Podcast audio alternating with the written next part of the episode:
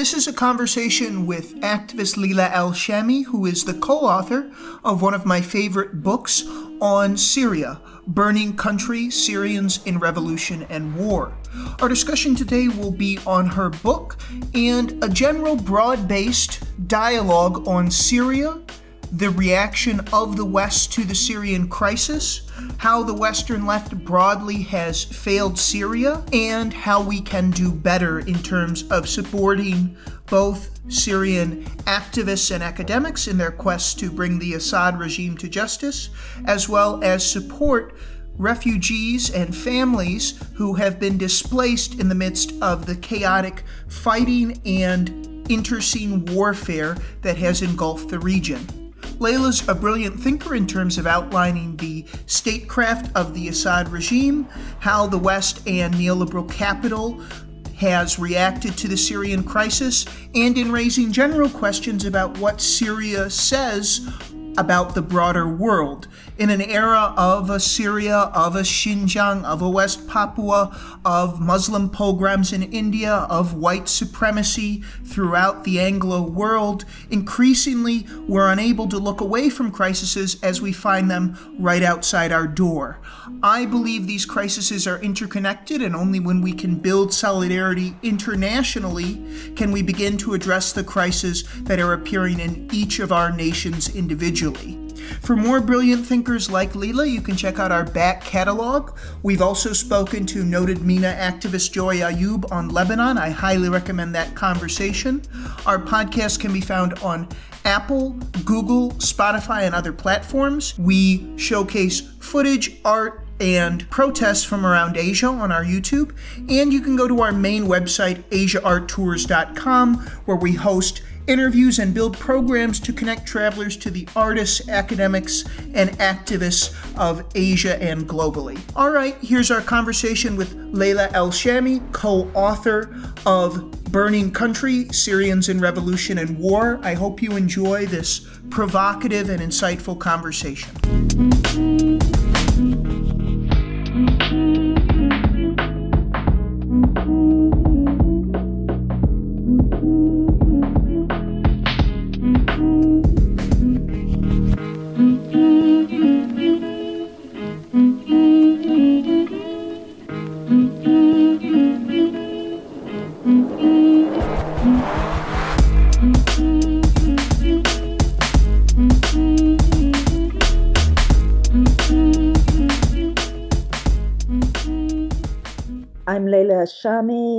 I'm a British Syrian activist who's mainly interested in human rights struggles and also anti authoritarian movements. And I'm co author with Robin Yassin Kassab of a book on Syria called um, Burning Country Syrians in Revolution and War. For Idlib and the issues that are currently happening with uh, the EU and the horrific scenes that we've seen of the tear gassing of uh, Syrian refugees who are trying to enter the EU. Have you or other activists um, had any thoughts about this recent development? And are there any structures that, um, through your own work, through the activism of others, for people who want to help, how can we um, apply some pressure to the EU uh, in any way we can to um, bring this humanitarian crisis uh, to light and to pressure the EU to do the right thing, so to speak?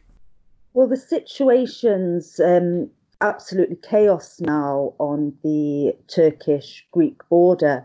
I mean, Turkey's opened that border um, very cynically to kind of get EU support uh, for some of the issues that it's concerned in its ongoing offensive in Idlib um, the dominance of refugees inside Turkey itself, but push them into a situation where those refugees are now in danger because Greece um, is not letting them through. It's been arresting people, um, it's shot people. At least one person has lost its life uh, there. But the situation is very complicated because Turkey has been the main refuge um, for Syrian refugees. It is hosting uh, more refugees than any other country, which is putting a great burden um, on Turkey itself.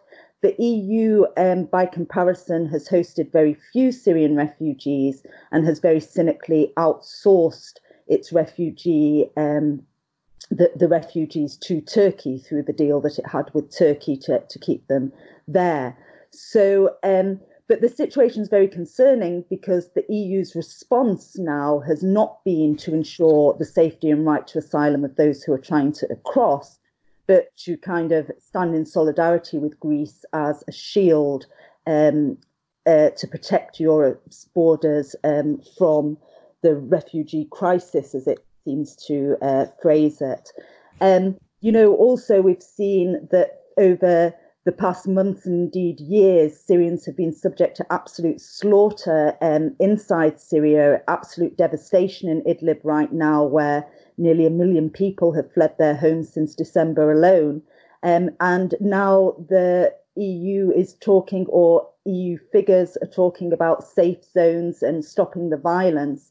And this isn't a response to Syrian suffering, it's a response to the fact that the EU does not want more Syrians um, entering uh, the EU.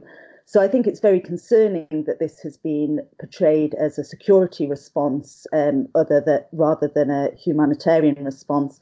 In terms of groups or organisations on the ground, I'm really not sure um, who's on the ground right now. I, I know that journalists and NGOs working in Greece have come under attack by far right groups, and that's incredibly concerning. But I think the pressure on the EU should be to ensure um, that people on the border are safe and that they're allowed uh, to claim asylum. From your own experience as an activist uh, within Europe, within the UK, have there been, despite all the, the bad actors, the bad faith actors, who I think you and Joey Ayoub been talking on the Final Straw podcast, did a very good job refuting a lot of the um, propaganda and scaremongering that's happening from groups uh, like the Gray Zone or Sputnik or individuals tied to countries like Russia who have a very vested interest in the outcome of Syria.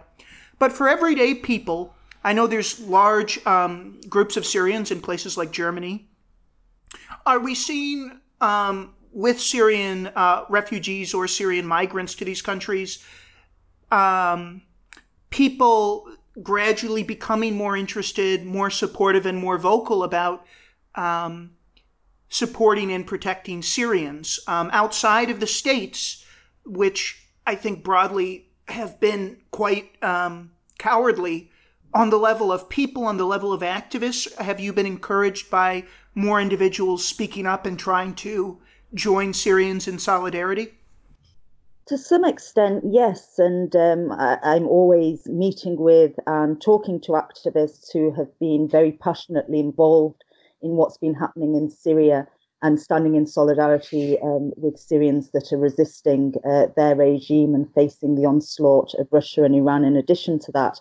Um, I mean, for an example, we can talk about Greece because we just talked about the Greek state's response to the refugee crisis. I've spent quite a lot of time in Greece and met many um, Greek activists, anarchists, feminists um, from, from different strands um, who have been doing amazing work with Syrian refugees inside Greece.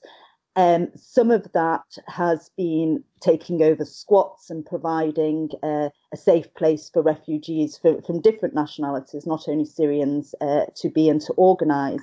But also, this engagement with refugees has led them to wanting to understand much better about what is happening in the countries where they're coming from. So, in terms of Syria, a lot of these groups have also been hosting Syrians, um, invited people like myself over to talk about what's been going on in Syria. And I think this is very important because that engagement uh, with refugees leads to much greater nuanced understanding and a recognition uh, in many cases that solidarity doesn't just start at Europe's borders. It's not just a humanitarian issue affecting Europe, that you have to address uh, what are the root causes which are causing people to flee in the first place. Um, so, when there has been real engagement with people on the ground, I think there has been um, a much greater understanding and much greater initiatives of solidarity. The problem comes uh, mainly, I think, from people who don't have much experience in social organizing or reaching out to and speaking to Syrians themselves, but instead try to promote their own voices and use Syria as a springboard for that, whether that's on Twitter or some of the blogs that you mentioned or whatever. And here you get a great disconnect between the reality of what's going on on the ground and these various conspiracy theories falling into state centric narratives and these very simplistic binaries of the choices that are facing Syria, uh, either the Assad regime or Al Qaeda. Um, so it becomes hugely problematic in that regard. And as someone who's spent a lot of time uh, in the MENA region and also countries like the UK or the EU, I, I really do not understand that in an era of Twitter, in an era of websites, where you can email Joey Ayoub out of the blue, who's a very outspoken activist. You can email you can email Leila Al Shami. You can read her book. Do you have a sense of why, very broadly speaking, for the loudest voices who also tend to redirect, I think, a lot of activist energy towards electoralism rather than community building, who try to direct attention into these sort of powerful totems like a Bernie Sanders or a Jeremy Corbyn. Have you talked to younger activists and gotten a sense as to why so many of them will read a story from some of these outlets as opposed to just getting on Twitter and, and trying to connect to someone to get the story for themselves? This is a, co- a constant source of amazement for me that people are more willing to go to these Western sources that don't have any connection with the countries that they're talking about. Many of them have never been to those countries, don't speak the language, um, etc., and see these as a legitimate um, source from which to take their information. Whereas, like you said, there are so many um, Syrian activists or activists from other countries um, who are working, especially in English. If you're in the Anglophone world, there really isn't any excuse because there's so many Syrian activists on Twitter, um, on Facebook that are giving daily updates and analysis and are willing to reach out and speak to people um, who want that. And there's also a lot of good media sources now um, in the English language coming out in Syria. So language barriers, um, if you're working in, in the English language have really been broken down. I, I think it would be more difficult for, from people who only spoke other languages. Um, but yeah, this is a question, isn't it, about the right right to narrate and about um, whether uh, native sources are seen as legitimate or objective or um, all these kind of facts. And, and there's definitely a preference uh, for, for Western experts or people who portray themselves as experts despite having no relevant expertise in the topics they're talking about. I know your your writing partner Robin was extremely outspoken uh, about the Corbyn campaign and his um, positions on Syria. For UK listeners, um, could you explain for Syrians why there was some hesitancy about Jeremy Corbyn? And if I can indulge you, for US listeners, what are your impressions of a figure like a Sanders? Do you think his policy, from what you've been able to uncover, um, would be better for Syrians than any of the other candidates, or do you share some of the concerns that uh, I heard about Corbyn for for a candidate like Sanders? Well, obviously, I can't talk on behalf of Robin, and I uh, follow electoral politics much less closely. Um, but certainly among Syrians, there was a, a, great concern um, about Jeremy Corbyn.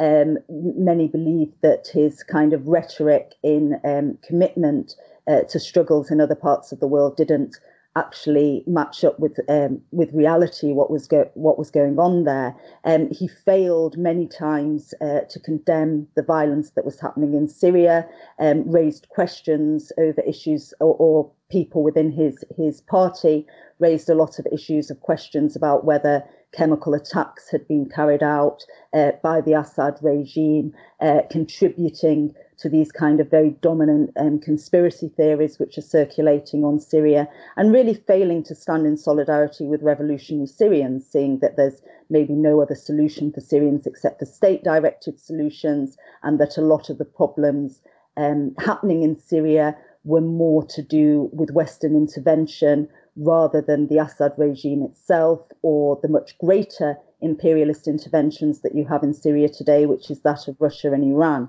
So I think Syrians in gen- general uh, were distrustful uh, uh, of Corbyn. Um, a lot of um, members of his party fell very much into using this kind of very Islamophobic war on terror narrative. Syrians were called, I think, by um, Emily Thornberry, if, if I'm correct, as being all jihadists and, and these kind of factors.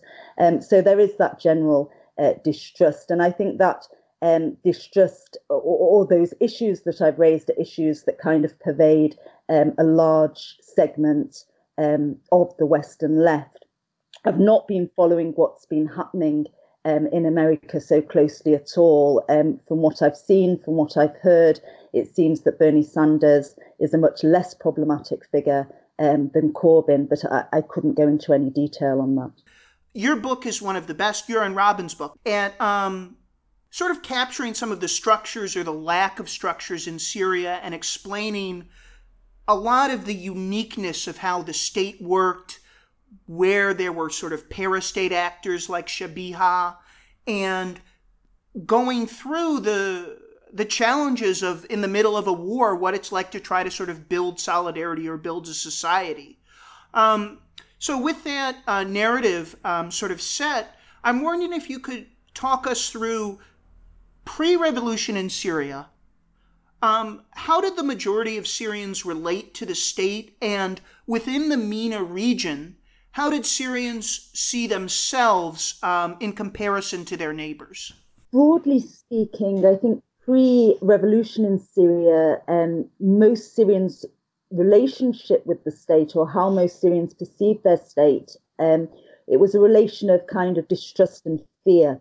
You know, you'd had this totalitarian police state in, in power for four decades, which had completely suppressed any form of political organization, any form um, of political expression. It was, to use the phrase of Riyad Turk, um, a leftist dissident, it was a kingdom of silence. People were terrified to speak out, and any opposition to the state was really ruthlessly crushed. Um, but there was also, uh, prior to the revolution, some discourse of legitimacy, which had more value um, then than it does now. For example, the way in which the Assad regime uh, portrayed itself as a resistance movement, it supported uh, Palestinian liberation movements, it supported Hezbollah in the struggle against Israel. Um, this gave it more legitimacy, um, certainly amongst the Arab street. There was also, um, to some sense, um, to some extent, a sense of a social contract. People had a feeling, okay, well, if we um, keep quiet and we don't criticize the regime, at least we get our basic needs provided for, at least we have basic services, um, things like that. Um, and of course, since 2011, that's completely broken down. In terms of how Syrians saw themselves in relation to other um, state, neighboring states, well, there were close ties um, to its neighbors historically um, because historically it was one geographical region. There's ties of language, culture, religion. Many families uh, live in Syria and neighbouring states. Um, so, in that sense, there, there was a strong tie. Um, of course, Lebanon uh, was a major source of work and revenue um, and a resource base both for the regime and for people because many poorer Syrians uh, worked in construction or the service industry um, inside Lebanon. Uh, for the upper middle class, uh, Lebanon was a freer country than Syria. They'd often go on shopping trips or go out partying in Beirut. Um, so there were these links. Um, with Iraq to the east of the country, um, that there were very close ties between Iraq. Some of those were like arms smuggling and, and things like that. It was also for some Syrians um, a source of jihad as people, uh, uh, uh some people from Syria went to fight against the US occupation in Iraq.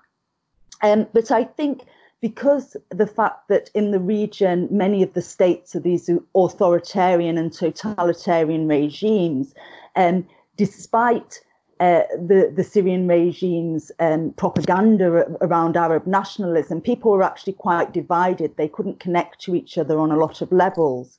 And what was very interesting was how that broke down uh, post uh, the revolutionary wave in 2010, 2011 that swept across the region when people in the region became much more connected to each other than they've ever done before. Um, people, activists were building solidarity and linkages over social media, over the internet, with activists in other countries, learning from each other, sharing experiences, supporting each other. So it's a kind of contradiction, really, when just at the point um, where the state propelled discourse of Arab nationalism started to break down, um, these ties and connections across the region were being built in a way that they hadn't before.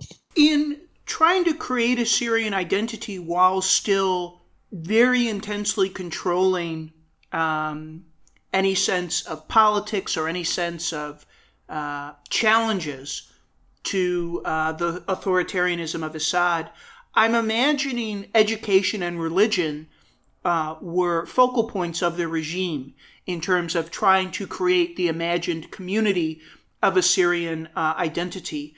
And I'm wondering within Syria, starting young, uh, so starting as children, how were children taught to relate to Assad and the Assad regime?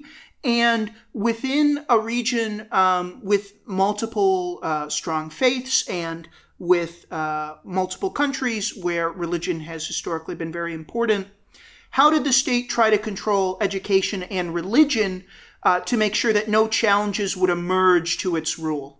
Well, education was very tightly controlled uh, and very top down, and it was really um, a site of indoctrination into Syrian citizens. Um, so the, the values of the Ba'ath Party um, were promoted very strongly through the education system. In the mornings, people would go out and uh, sing the national anthem underneath the flag. Uh, children um, were made to be part of these kind of parastatal um, organizations, which were Ba'athist, Ba'ath Party, the ruling party organizations. They were very militarized. Uh, they would do trainings, uh, do their their chance for the president through those organizations.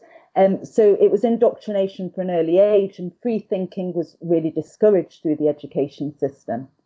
Um, in terms of religion, uh, the the state tried to create an image of a kind of um, secularized, desectarianized Sunniism as the official Syrian Islam. For example, um, it encouraged Alawis, who are the a minority sect from which the president's family belongs, uh, to build mosques and go on Hajj and pray Sunni style.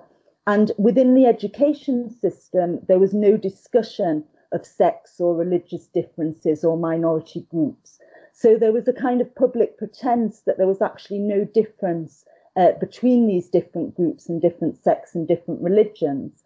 Um, at the same time, there was a disconnect from the reality because um, Alawis uh, um, disproportionately benefited um, from the state. For example, uh, they were disproportionately represented in the military and the intelligence services. Um, the state also put Alawi military families in these townships on kind of key strategic entry points um, to cities. And of course, um, when the revolution happened, we understood why uh, why that was because the state really instrumentalized sect um, as a counter-revolutionary tool. So that this is a good example of where the public discourse was the polar opposite from the reality.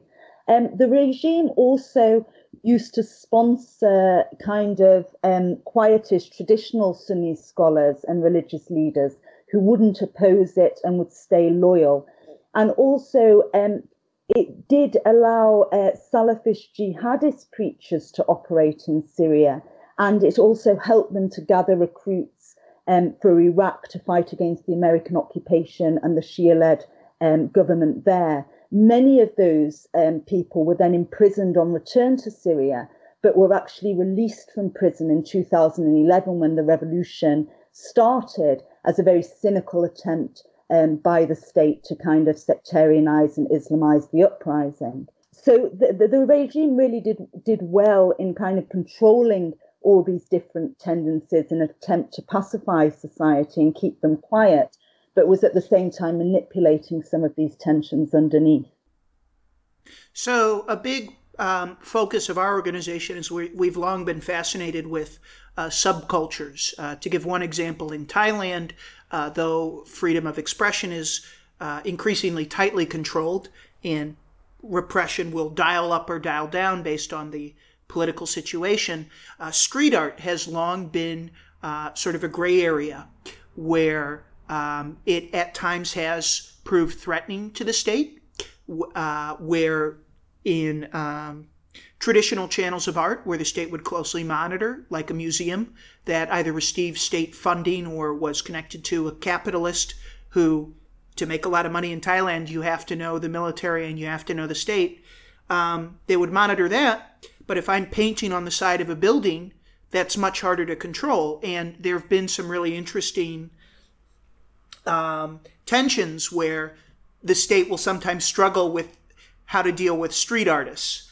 Um, I'm wondering in, in Assyria where we do have uh, these networks of, of tight control, were there subcultures that um, we could see as in tension with the state? And then post revolution, when uh, there were spaces where the state was either weak or had fully pulled back, were there explorations of uh, ideas or um, movements that had long been suppressed uh, in terms of queer culture, feminism, or uh, cultural items like books or movies that had been suppressed. Um, so I'm wondering, were, were, there any things like a street art in Syria um, prior to the revolution that the state was always uh, a bit confused about how to deal with? And then within some of the spaces at, at times that were carved out by the revolution, what were some of the subcultures that people were finally able to explore? Prior to the revolution, the main form of street art in Syria was, of course, the pictures of the president, the statues of the president, um, pictures of members of his family, which really dominated um, any kind of public space. Um, and any expression of dissent was really ruthlessly um, repressed, and the public space was very tightly controlled. Um, so, permitted art um, was that which was uncritical or acted in service of the regime, and it was very distant from most people. It was really served up for the consumption of a cultural elite. I think the exception to that was probably um, TV dramas, uh, these historical and social dramas, which were very, very popular in Syria prior to the revolution, um, which went some way in tackling taboo issues and issues of corruption, but they never directly criticized the regime. Um, so there was a real stagnation of the arts due to this restrictive environment and the censorship um, that occurred. So many books uh, were, were banned and writers really over only advanced um, through state controlled uh, institutions such as the Arab Writers Union. So, unable to publish in Syria, many dissident writers um, published their works outside. And one form of, uh, art um, which was um, popular and would circulate um, underground was prison memoirs. Um, there was, for example, The Shell by Mustafa Khalifa or um, the memoirs of the leftist dissident Yassin al Haj Saleh, who spent many years in prison. Um, so these um, these would would circulate in, hidden ways, but certainly weren't permitted um, by the state. And um, then, of course, when the revolution broke out, it was really a cultural transformation from the bottom up, and people rec- reclaimed the public space. And of course, one of the catalysts for the revolution or for the revolution spreading was this act of graffiti where a group of young school children in Deraa in the south wrote um, on the walls having seen the fall of um, Ben Ali in Tunisia and protests against Mubarak in Egypt, they wrote on the walls something like, It's your turn next, doctor. They were arrested um, they were tortured um, by the police, and this precipitated uh, wide uh, protests in Deraa, which then spread around the country. Um, so, reclaiming public space uh, was really seen as a revolutionary act, and we saw an explosion in graffiti throughout the revolution. We also saw that the protest movement themselves became this very carnivalesque atmosphere of dance and song. Um, there was an explosion in writing, artwork. Uh, many online galleries were setting up where people would be commemorating revolutionary figures and acts. Um, there were also new art forms that were emerging, such as hip hop. It wasn't massively popular in Syria before the revolution, um, but it became much more uh, popular because of this kind of hard hitting social and political commentary. Um, so there was an explosion in art forms that had been very much repressed um, before the revolution. And I think this cultural uh, transformation and the cultural aspect of the revolution is something that's going to impact Syria's future um, in very positive ways um, for years to come. Thank you. That was a beautiful answer. Something I I wrote down um, that came to memory for me that for whatever reason, fades in and out of these conversations on Syria. Bashar al Assad, and uh, I forget his wife's name, I, Asma, for a while they were stage managing their presentation to the West. Uh, I believe a famous incident was uh, Anna Wintour went and photographed them or supervised the photographing of them, and she was, Asma was known as like the Desert Rose. And there was this very deliberate push by the regime to present uh, Bashir al Assad as sort of this cosmopolitan everyman of, of high class and, and high repute. And I'm wondering a twofold question. One, why did the regime go through the bother of doing that in a way we don't really see with um, uh, some of the other authoritarian leaders of the moment? And then, two, is it if if you were unaware of some of these issues, if you couldn't speak the language, if you were just being on a stage guided tour through Damascus, would they have been able to hide from even a keen reporter or journalist the levels of repression and the omnipresence of surveillance that you've just discussed, or was the West complicit because they wanted to believe the story they were being told and, and didn't want to dig any deeper? I think you're right that um, Assad, Bashar al-Assad and his wife really tried to create this air of respectability. Um, they understood the Western psyche. Um, and I think part of that was due to the fact that Bashar had worked uh, for some time in the West. Asma herself grew up in the West, grew up in Britain. So they really understood that, um, that aspect of it. And when Bashar came to power, he did want to open up the economy. Um, he, he started using all these bu- buzzwords about modernization, liberalization, uh, development in Syria in order to attract uh, investment um, into Syria, um, which uh, many people, of course, bought into. Um, in terms of people visiting Syria, whether they would be aware of the levels of repression, um, I think to some extent there were even people inside Syria that weren't aware um, of everything that was going on because Syrians didn't talk about anything. They were terrified to speak in public, um, to challenge the regime or to express their views. Of course, the older generation had the memory of what had happened in the late 70s and 80s uh, with the repression of the movement against Hafiz al Assad of that time and the brutal uh, suppression of the uprising in Hama where much of the old city was destroyed um, by uh, Hafiz's air force to, to quash the uprising there. But maybe the newer generation, there was more a sense of um, if we keep quiet and don't talk about things, at least we can just get on with our lives. Um, so people visiting Syria might not have had the opportunity uh, to understand really some of the dynamics and tensions under the surface. Of course, people were still disappearing into prisons. Um, I think the fact that, as I said, the president's statue and posters were everywhere gave you this kind of sense of totalitarian foreboding um, uh, of what was going on underneath the surface. But people maybe didn't ask questions, um, they didn't dig into what was going on.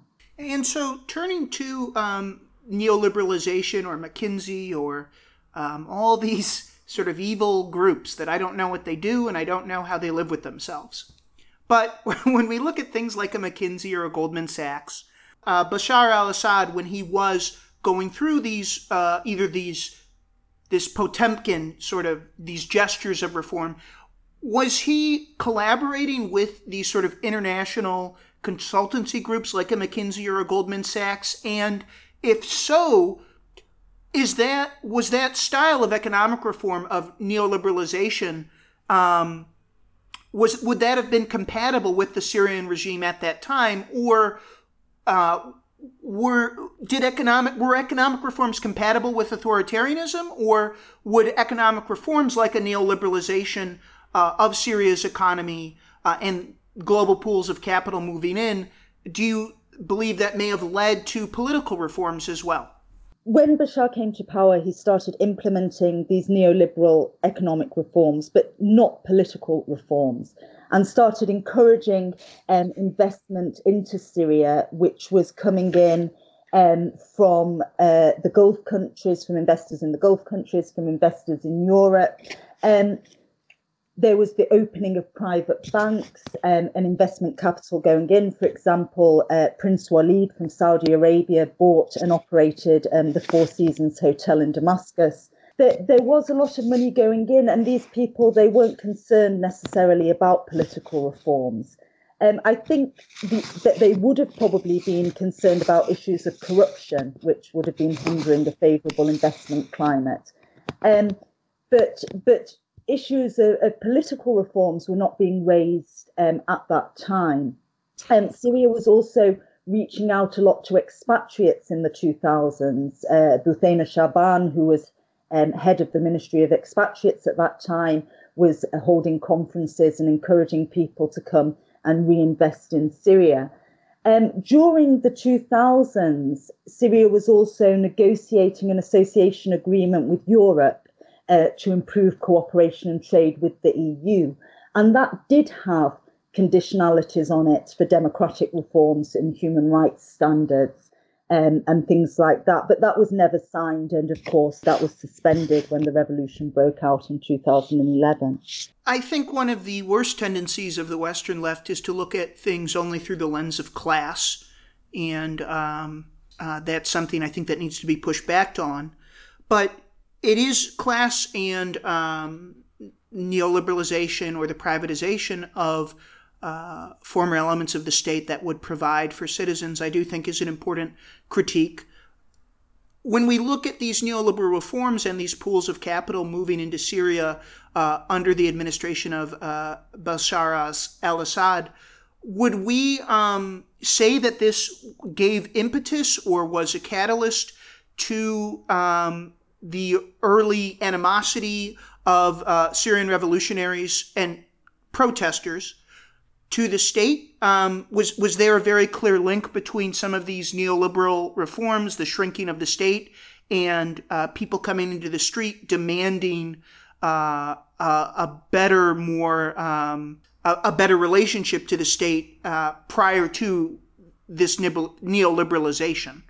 Definitely, yes. I mean, um, these neoliberal economic reforms really benefited the crony capitalist um, class. In Syria, a very ruthless form of crony capitalism is practiced where the wealth is very much concentrated in the hands of people related to the family of the president or regime loyalists. For example, Rami Makhlouf, who's the maternal cousin of the president, uh, prior to the revolution was estimated to control some 60% of the Syrian economy uh, through his business interests, whether that was real estate, um, mobile phone companies, um, etc.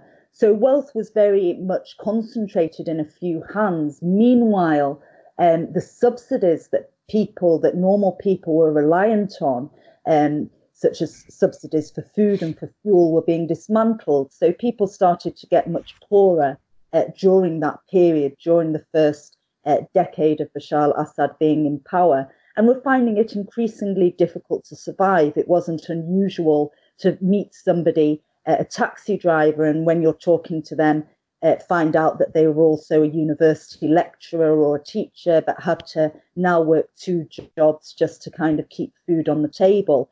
Um, so this resentment towards the crony capitalist class and the increasing uh, poverty and difficulties that ordinary Syrians were facing uh, was a catalyst for the revolution. And you see that very clearly in 2011 when the revolution breaks out, um, that it breaks out first and continues to rage the fiercest in kind of disadvantaged rural areas and these working class suburbs that had been greatly expanding around major cities.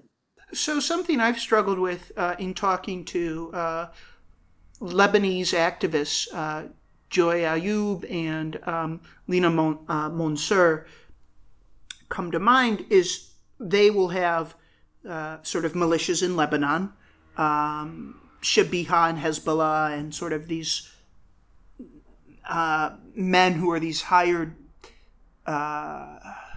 these hired hands of violence uh, for for certain political camps.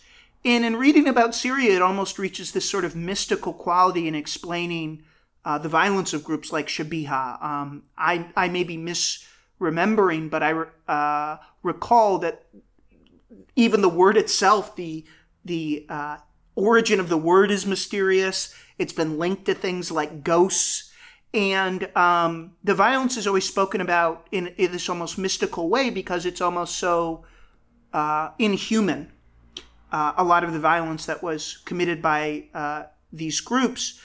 And I'm wondering, just at a at a at a level of if you can you explain to me, it, what, is it just simply they wanted to keep what they had, that they were offered rewards when we when we or these sort of sectarian links for a complete outsider who's a pacifist for the most part, who's bewildered by the cruelty of groups like the Shabiha.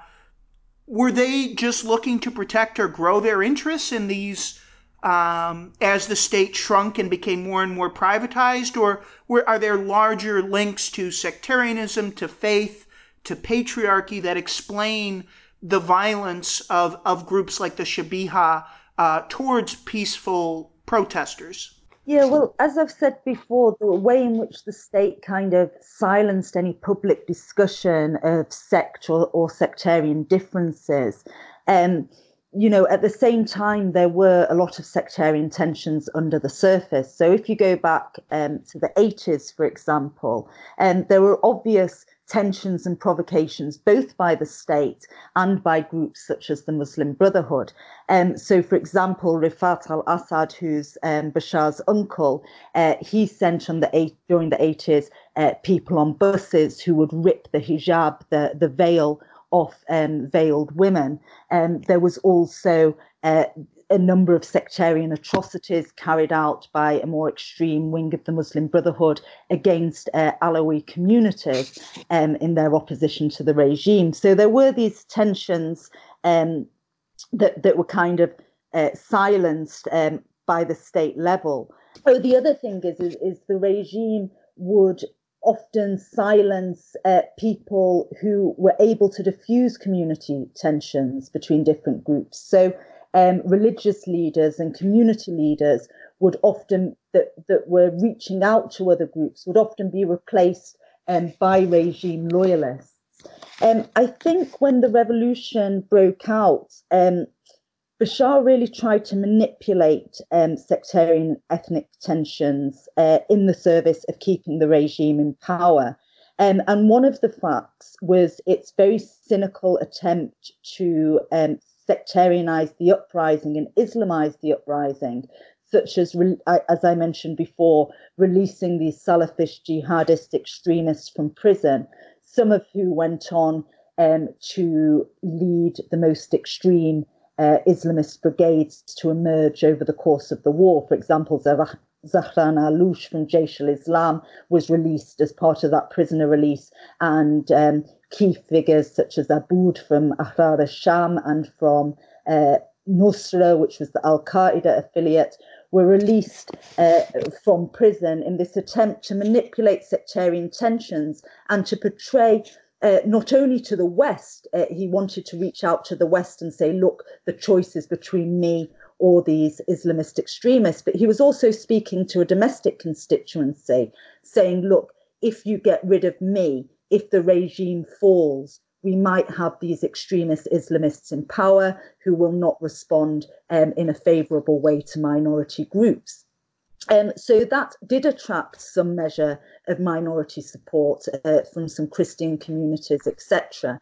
Um, but in terms of the Alawi community specifically, um, a, a, lot of them felt or were made to feel that their interests were intimately bound up with the survival of the regime.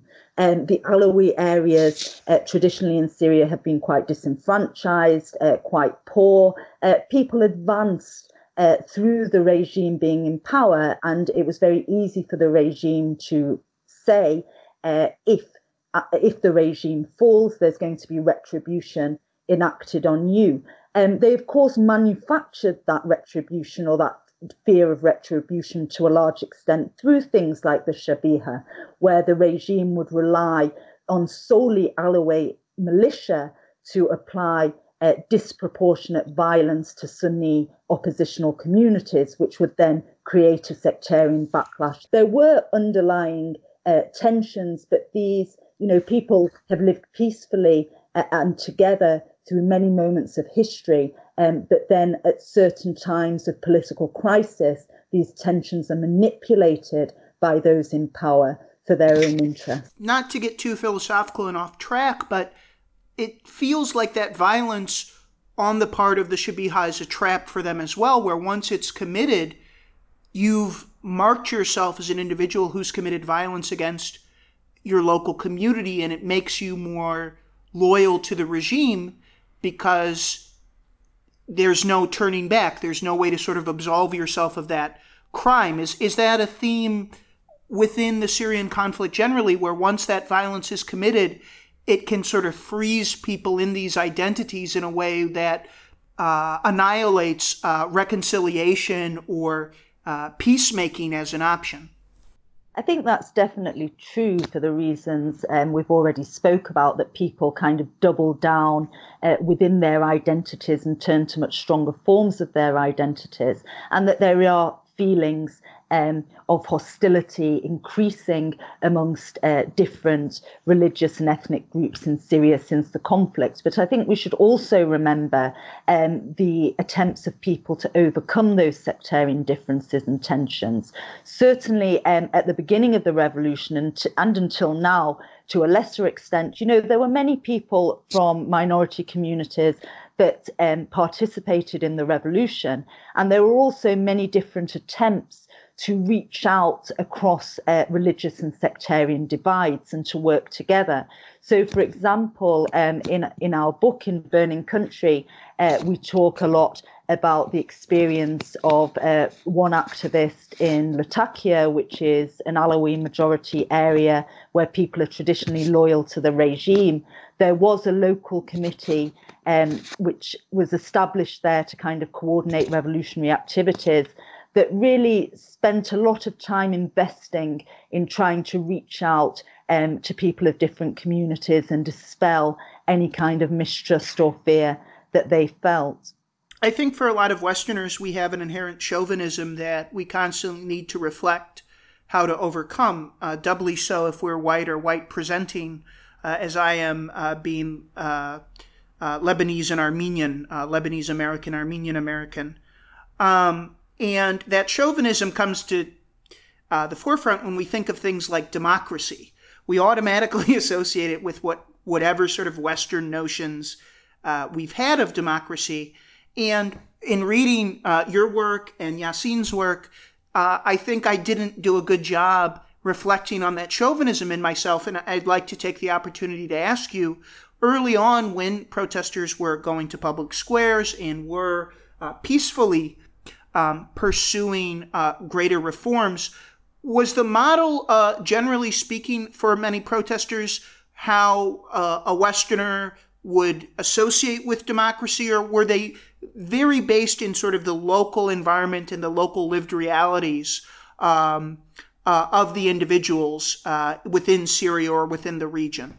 It, it, it, depends at what levels you're looking at because in terms of the kind of um, the formal organized opposition in exile they were really um, trying to go uh, through the kind of normal state processes of getting state recognition and a democratic transition on the state level.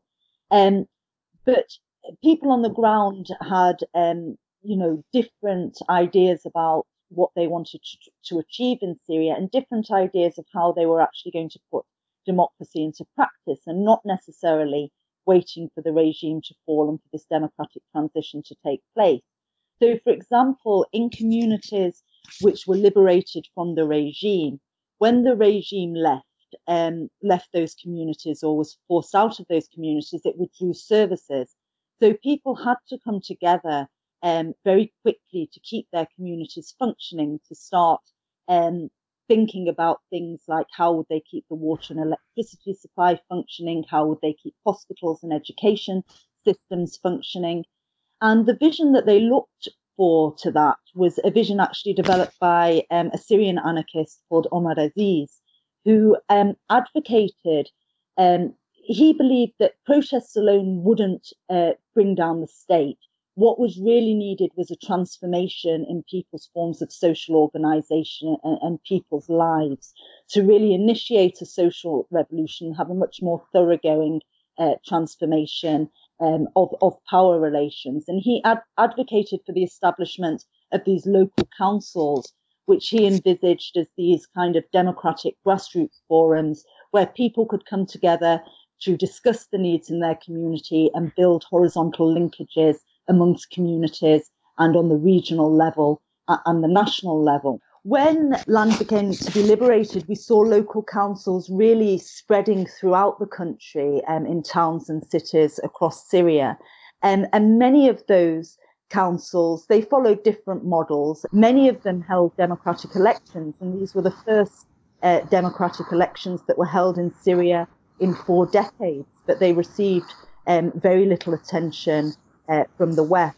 For uh, the world, if, if it does continue to trend in authoritarian ways, um, where the state um, globally becomes more and more hostile to citizens it views as um, uh, expendable for its goals. Um, we're seeing that in Xinjiang uh, with the building of camps, in India with what many Indian activists have called pogroms against Muslims to prime for greater nationwide violence, in West Papua uh, to clear people off land that the Indonesian state and capital wants to develop. What could um, activists who are interested in concepts like developing autonomy, com- autonomous communities or armed self-defense, how has your experience as an activist um, with the Syrian revolution informed your thinking about this? And is it something that um, you envision will need to take more seriously globally um, in the in the near future? I mean, in some ways, it's hard to give advice because what happened in Syria happened because of necessity and inevitability. And um, taking up arms wasn't necessarily the right thing to do, but under the circumstances, there wasn't any other option. Um, whether a revolution stays peaceful or takes up arms is largely due to the response of the state. And for Syrians, it was a struggle of survival. They were uh, against a state, fighting against a state which was prepared um, to use mass violence and exterminate a civilian population in order um, to hold on to power. Um, so people had to take up arms to defend themselves um, from that in a way, it, it, robbed the revolution of its purity and it brought all sorts of problems into the revolutionary process. For example, the scramble for arms.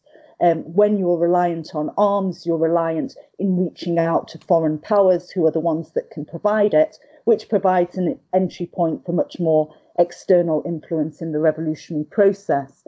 Um, it also increased authoritarian tendencies in the revolutionary movement as, as armed militia groups began to compete uh, for power, for dominance, for control over territory. It also provided an entry point uh, for the Islamization and extremism which developed out of the uprising, um, which, which wasn't part of the peaceful or the civilian uh, movement. Um, so it made ev- everything much more complex.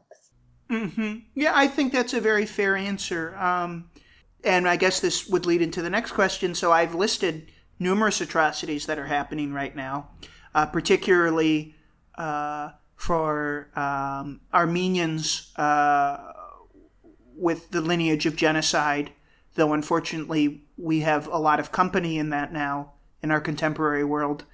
Whenever you say the word camps, it makes me feel disgusted. And there are camps um, in, in numerous spaces. We could even look at um, refugee camps uh, in Australia, uh, on Lesbos, as um, systems without solutions, designed to discourage or brutalize people to the point that they give up.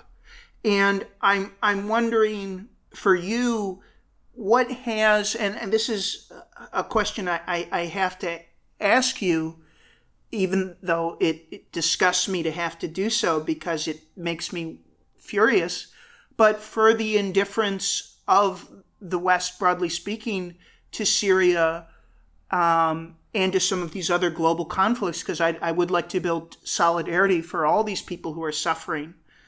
What does it tell you about ways forward for uh, activism if we can't count on the state? How how has the tragedy informed your thinking and and and what has it sharpened in terms of where you think we need to go as activists? Um, and that can be a multifaceted response. I, I just I wanted to ask you about that. There needs to be a decisive break with these so-called anti-imperialists who see things um, solely in binary or status terms and whose ignorance immediately turns into conspiracy theories and racism. Because we've really seen a section of the left um, which is regurgitating regime Russia and Iranian state propaganda, and it's using the worst kind of war on terror and Islamophobic rhetoric. And most of them don't even seem to be aware. Whilst that's only a section of the left, we're also seeing another section that hasn't yet challenged that or disowned it. So to go back to your question, um, I think that what that's what needs to happen. There needs to be a process of self-reflection and understanding of where things have gone so badly wrong and why the left is largely irrelevant in terms of responding uh, to some of these issues that, that you've raised. Um, so I think we need to really um, start to listen to and learn for others, those who are directly affected by revolutionary struggles, who are directly affected by war, are often the best placed um, to provide context and nuanced understanding of what's happening in their country. And we should really be building uh, these people to people links and solidarity, learning from each other, finding ways to go forward together. Because at the end of the day, um, unless we're able to build a movement, unless we're able to reach out um, and build connections with other people, we're not able to take on any of these challenges that are facing us today. I wanted to ask uh, just uh, lastly, um, and it's always fine for people to ask for help because I, I I would like to try to help the world however I can. But um, for people who are listening who just say, "What can I do? I'm just one man, one woman." Um, how how would you advise people who who listen to conversations like this, either specific to Syria or uh, generally? how would you advise people who at times can feel powerless how they how they can help and maybe specifically for Syria what would be um, counsel you'd offer for people who've heard this are as mad as I get when I talk about this what what are ways that we can help even if we're um, we're not in the EU the UN or um, sitting across from um, world leaders well, I think it, it, we can feel very disempowered because if we look at a situation like Syria, um, I mean, I don't have any hope that we can, uh, you know, end the slaughter there tomorrow or, or see a democratic transition take place. We're way beyond that point now. There's so many uh, different state interests and other interests involved, and um, that in the face uh, uh, of finding a solution to end the suffering, to end the conflict, uh, we don't have that much immediate power to do that. But that doesn't mean that we're powerless. Um, because there are many things we can do which can have a massive impact um, on people's lives in Syria. And part of that is building these human connections, this human to human solidarity, reaching out to Syrians, uh, learning more about what's happening, um, finding ways to support them. In Idlib today, which is going on, uh, going through a massive humanitarian crisis. Um, because of the relentless assault by the regime in Russia on those communities. You know, there's some amazing Syrian led organizations on the ground which are trying to respond to that, to respond to the needs of the displaced, provide medical treatment, etc., such as Molham Volunteering, Violet Organization, the White Helmets, these groups are in desperate need of support. Um, there's Syrians inside and outside that are working on a number of different campaigns, such as the Families for Freedom, which is a women's led movement working, calling for the release of all those detained in prison, in, prison in Syria. And we know about the horrors um, of detention in Syria. Um, the other thing that people can really do is challenging the narrative, um, challenging some of these conspiracy theories which are spreading about Syria, challenging people who are not connected to Syria, who are trying to talk on behalf of Syria and putting uh, their own views across. And um, there's really a lot of work to be done on that, on challenging that and raising Syrian voices to the forefront. And those are things that people on the outside can do and would have a really beneficial effect uh, for Syria and for Syrian activists.